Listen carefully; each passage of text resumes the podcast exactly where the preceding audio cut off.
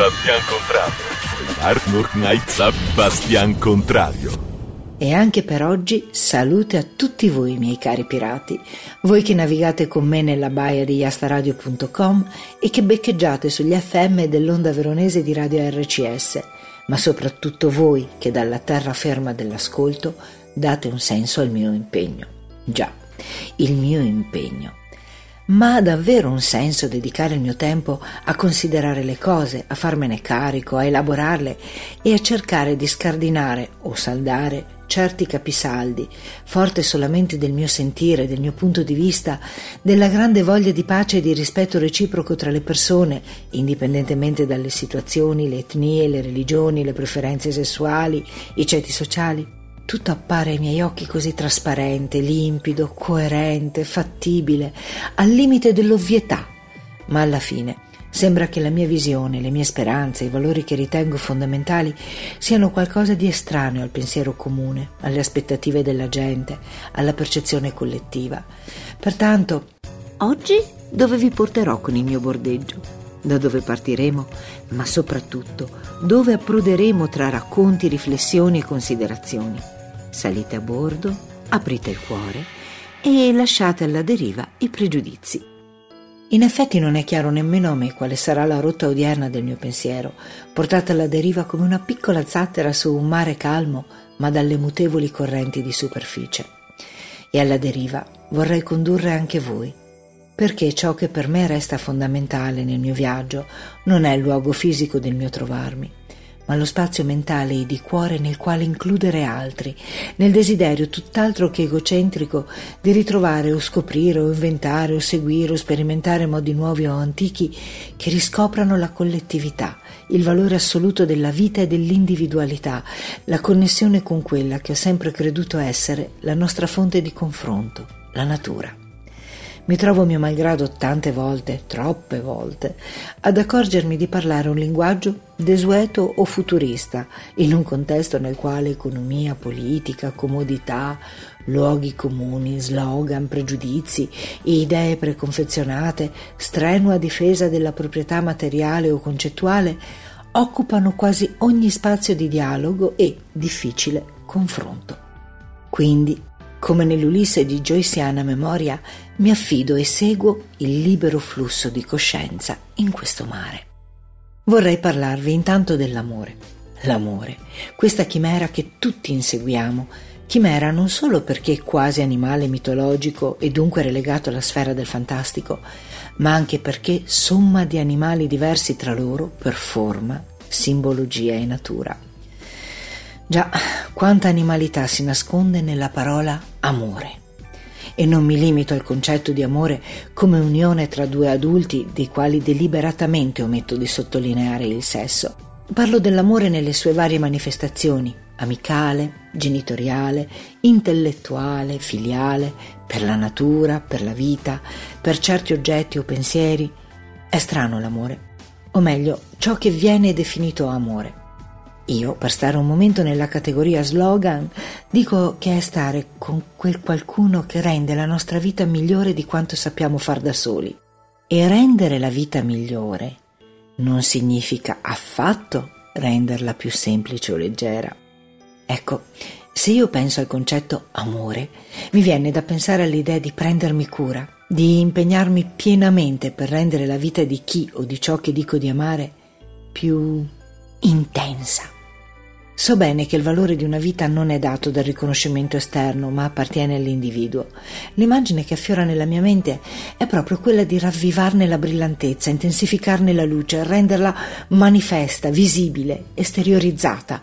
La gioia intima di vedere un fiore che sboccia, un animale che guarisce, un bambino che supera una difficoltà. Impegnarmi perché ciò accada, nutrirmi della soddisfazione di chi realizza i suoi progetti, piccoli o grandi che siano, sostenere questi passaggi anche quando sono stanca, anche quando sono triste, anche quando sono preoccupata, anche quando sono colpita dalle vicissitudini della vita.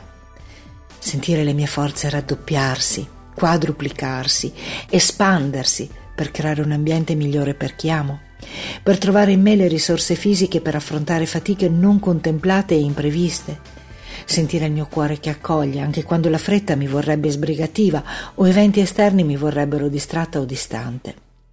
Mescolare i miei spazi, anche quelli fisici, lasciar violare con leggerezza limiti concettuali come l'ordine nella casa o la selezione dei quadri da esporre sui muri.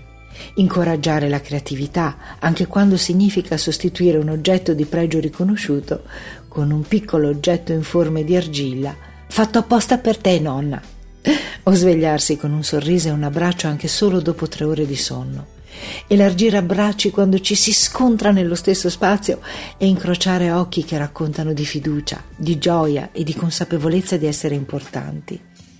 Che essere importanti non vuol mica dire essere famosi, non vuol mica dire avere consensi universali, ma sapere che qualcuno è attento a te, che la tua presenza nella sua vita fa la differenza, che ti fa per te e ti vuole felice, che spia i tuoi cambiamenti d'umore e ti aiuta a riconoscerli e utilizzarli per diventare più consapevole e più forte nella vita, che gioisce per le tue gioie e ti consola e incoraggia nelle tue difficoltà, che ti aiuta ma non si sostituisce a te, che ti osserva e rimane nelle vicinanze pronto a non farti sentire solo e invisibile. Ecco, questo è ciò che io chiamo amore. Una chimera? Forse, ma sicuramente fatta di animali altri, come farfalle leggere e dai colori intensi, gatti dai passi felpati e fusa riconoscenti, elefanti che con sicurezza aprono il cammino e giovenche che incoraggiano puledri, cinciallegri che incoraggiano a volare. A volte sento parlare di sacrifici. Ho difficoltà a conciliare questo vocabolo con ciò che concerne l'amore. Nella parola sacrificio io ravviso una fatica, una rinuncia costosa, uno sbilanciamento sfavorevole tra la propria azione e i risultati che essa comporta. Ma come fa ad esserci fatica, peso, sbilanciamento quando la nostra azione sostiene un tripudio, un'epifania, una creazione di valore che ci ripaga di tutto? La gioia, la realizzazione di chi amo, mi nutre e appaga in sé. Non serve nemmeno il riconoscimento, il ripagare, la gratitudine, per quanto apprezzata e apprezzabile. Quando il mio impegno fiorisce e si manifesta nel benessere e nella solidità di chi amo e posso riceverne gli effetti nella profondità della mia esistenza, dov'è il sacrificio? Sia chiaro, non parlo dell'annullamento di sé, della sottomissione o della rinuncia alla propria vita. Ma amare apporta, non crea privazione. Quando si ama, sempre secondo il mio modo di concepire e vivere l'amore, sia chiaro, ci si rigenera, ci si ricarica, ci si nutre così tanto che tutto cresce e nulla cala. Certo, in molti potranno dire che se non avessi dedicato e investito tempo ed energie per far emergere l'intensità della vita di chi amo, avrei potuto fare altre cose. Indubbiamente, ma tutto dipende da quali sono le cose che ci soddisfano di più, perché anche andare per aperitivi ci fa rinunciare ad altro e, come credo di aver già detto in un'altra puntata, la semplice azione di scegliere di indossare una certa maglia comporta la rinuncia di indossare l'intero altro guardaroba. E credo che scegliere ciò che ci fa stare davvero bene sia la più semplice risposta per comprendere cosa o chi si ama e dedicarsi all'amore sia la via più diretta per la propria soddisfazione e gioia. Dico cosa perché penso anche a un lavoro, a un corso di studio, a uno sport, anche se per quanto mi riguarda, beh, prediligo sempre le persone. Ma quando parlo della chimera mitologica e delle caratteristiche degli animali che la compongono, è ovvio che provo subito un brivido. La possessività, l'isolamento, la dipendenza, la prevaricazione, la denigrazione, la svalutazione, l'insinuazione, la sopraffazione, la violenza, non sono forse mostri terribili? In questo tutto ciò che mi appare come immagine è qualcosa di opaco, grigio, offuscato, rotto.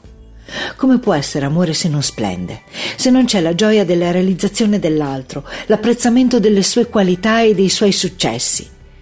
Comunque, quando penso all'amore, i primi che mi saltano nel cuore sono i bambini, la loro gioia di vivere, il loro bisogno di confermare le nuove acquisizioni, il loro sperimentare, le loro domande quasi a trabocchetto, la loro preziosissima innocenza, la loro curiosità, la loro profonda serietà e verità dell'essere. Cosa c'è di più pieno e coerente e vivo?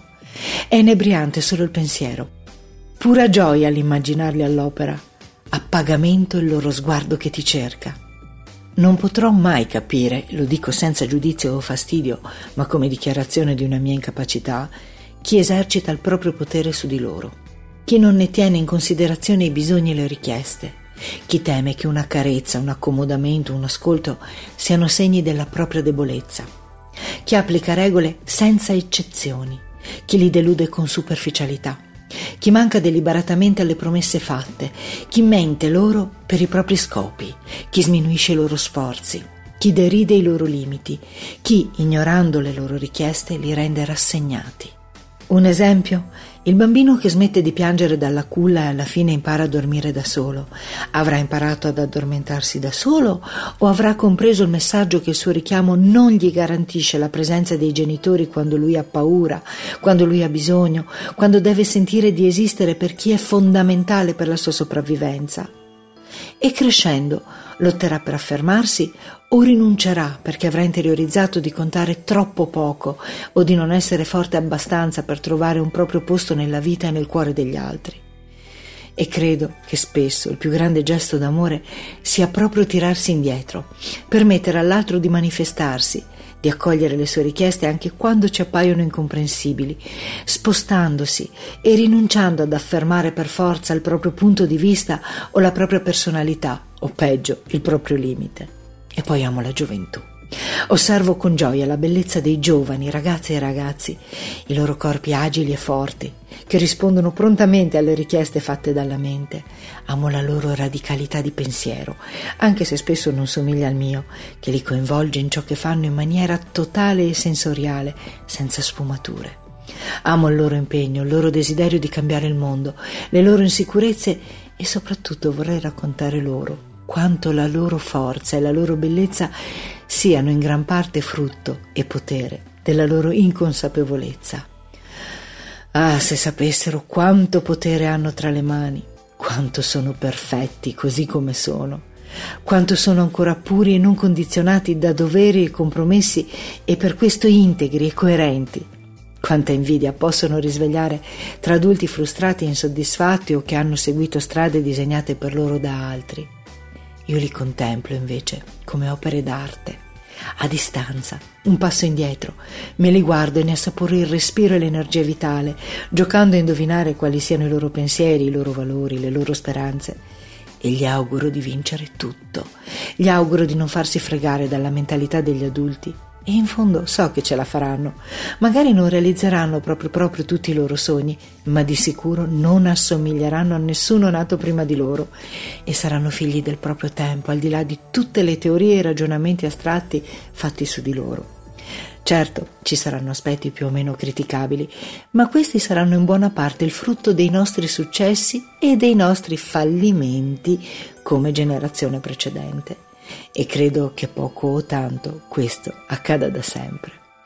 Ma dopo tutto questo discorrere sull'amore, argomento che volendo potrebbe espandersi all'infinito e a infinite sfumature, altro che le cinquanta di grigio, mi trovo per associazione, o meglio dissociazione di idee, a occuparmi di nuovo della parola. Succede a volte che persone di vedute diametralmente opposte si esprimano con frasi identiche. Osservate da fuori, disorienta a comprendere quanto la parola sia strumentalizzabile e ingannevole, fino addirittura all'autogol. Provate a pensarci.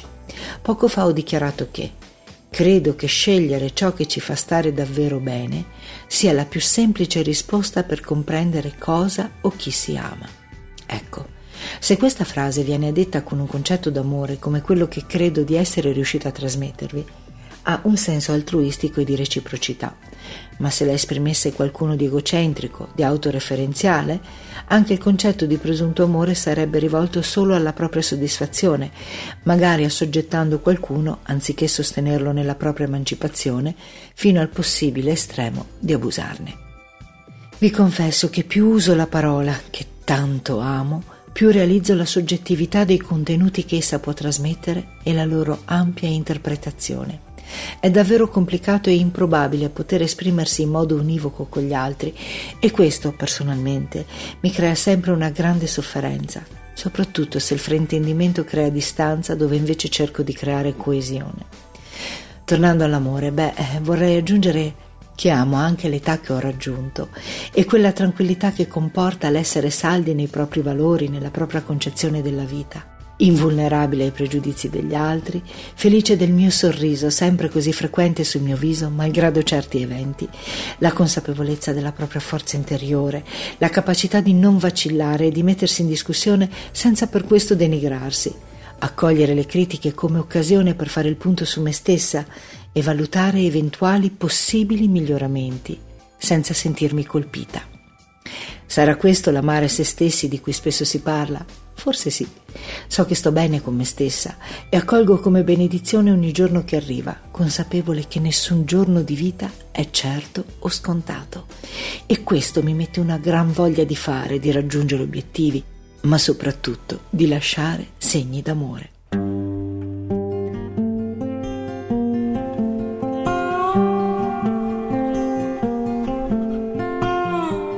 E così, se lasciarsi trasportare dallo stream of consciousness, in italiano appunto flusso di coscienza, mi permette di entrare in contatto col mio subconscio esponendo ciò che di immediato affiora, beh, non posso che essere felice se la mia priorità si riconferma l'amore.